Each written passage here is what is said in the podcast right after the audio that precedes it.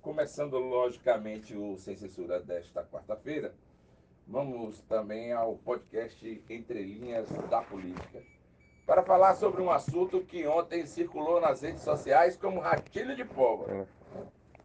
Foram várias as mensagens que eu recebi e que está rolando nos grupos de WhatsApp da possível vaia sofrida pelo prefeito de Aracaju, Edivaldo Nogueira.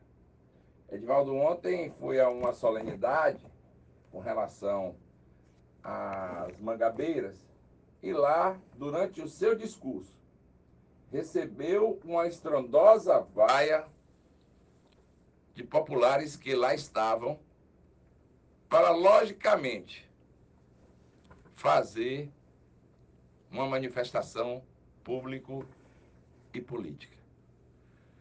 Segundo os partidários e as pessoas ligadas ao prefeito de Aracaju, Edivaldo Nogueira, essas manifestações e as vaias que ovacionaram o prefeito ontem é fruto única e exclusivamente de motivação política. Segundo os assessores do prefeito e pessoas ligadas intimamente ao prefeito, que se pronunciaram, logicamente, nas redes sociais, tudo isso se, se deve ao fato do prefeito Edivaldo Nogueira liderar uma pesquisa realizada aqui no estado e liderar para a corrida sucessória do governador Belivaldo Chagas. Segundo essas mesmas pessoas que defenderam o prefeito de Aracaju ontem, essa motivação teria sido política por causa, inclusive, das pessoas ligadas ao movimento que deram as vaias ontem no prefeito, na solenidade lá das Mangabeiras. Esses mesmos assessores, dizem que as pessoas que comandaram as vaias pertencem intimamente a um grupo político comandado por um partido de esquerda em Sergipe.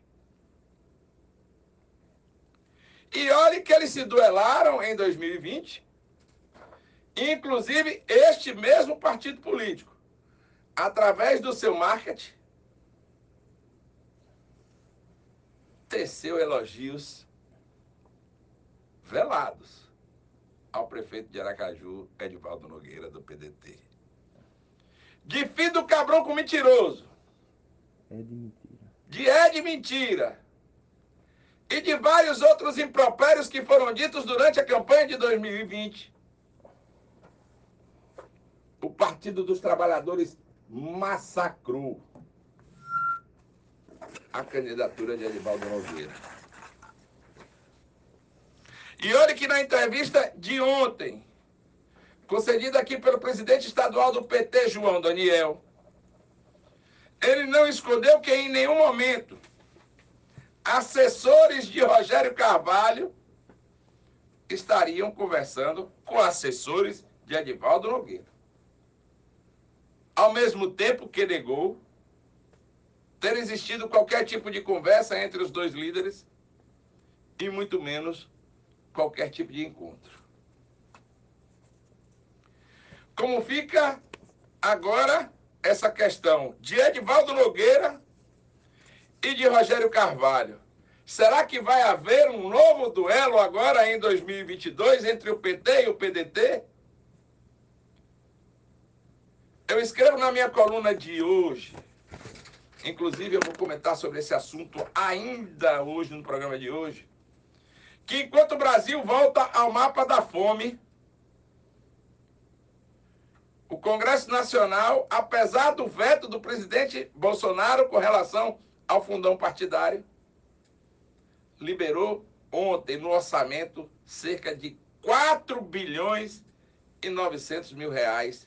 900 milhões. E 900 milhões de reais para que os políticos brasileiros possam ter uma campanha eleitoral digna. Enquanto isso, o Brasil voltou ao mapa da fome. Será que todos que fazem política neste país pensam da mesma forma que deputados e senadores ontem colocaram no orçamento esta bilionária quantia simplesmente para ser gastos nas campanhas políticas? Enquanto isso, o Brasil volta para o mapa da fome. Voltando à questão regional, voltando à questão do PT e voltando à questão também de Edivaldo Nogueira. Declaração dada ontem pela vice-governadora Eliane Aquino do PT, que foi no jantar. E aí eu vou pedir a produção do programa para ver se marca, porque a gente está com a agenda extremamente complicada. Ver se marca com a Eliane Aquino para a gente poder fazer a entrevista, nem que seja por telefone, para que ela confirme o que ela disse ontem. Que o Partido dos Trabalhadores tem muito mais interesse na eleição de Lula do que numa provável candidatura de Rogério aqui em Sergipe. Inclusive, disse que poderia ser candidata a senadora da República e o, e o PT manter a aliança que tem com o governador Belivaldo Chagas, abrindo mão da candidatura de Rogério Carvalho ao governo do Estado. Eu não sei se tudo isso passa de especulação ou se realmente aconteceu. Por isso que eu queria entrevistar, logicamente, a ex-primeira-dama, atual vice-governadora Eliane Aquino. Vou mandar uma mensagem para ela hoje.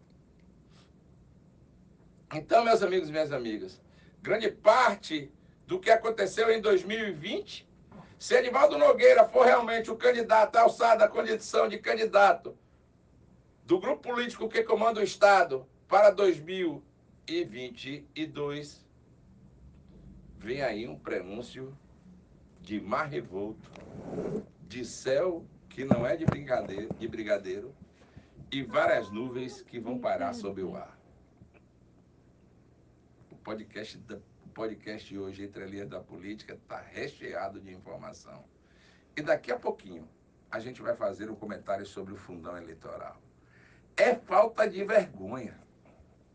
Falta de vergonha dos políticos que aprovam 4,9 bilhões de reais para o fundo partidário e o Brasil volta ao mapa da fome.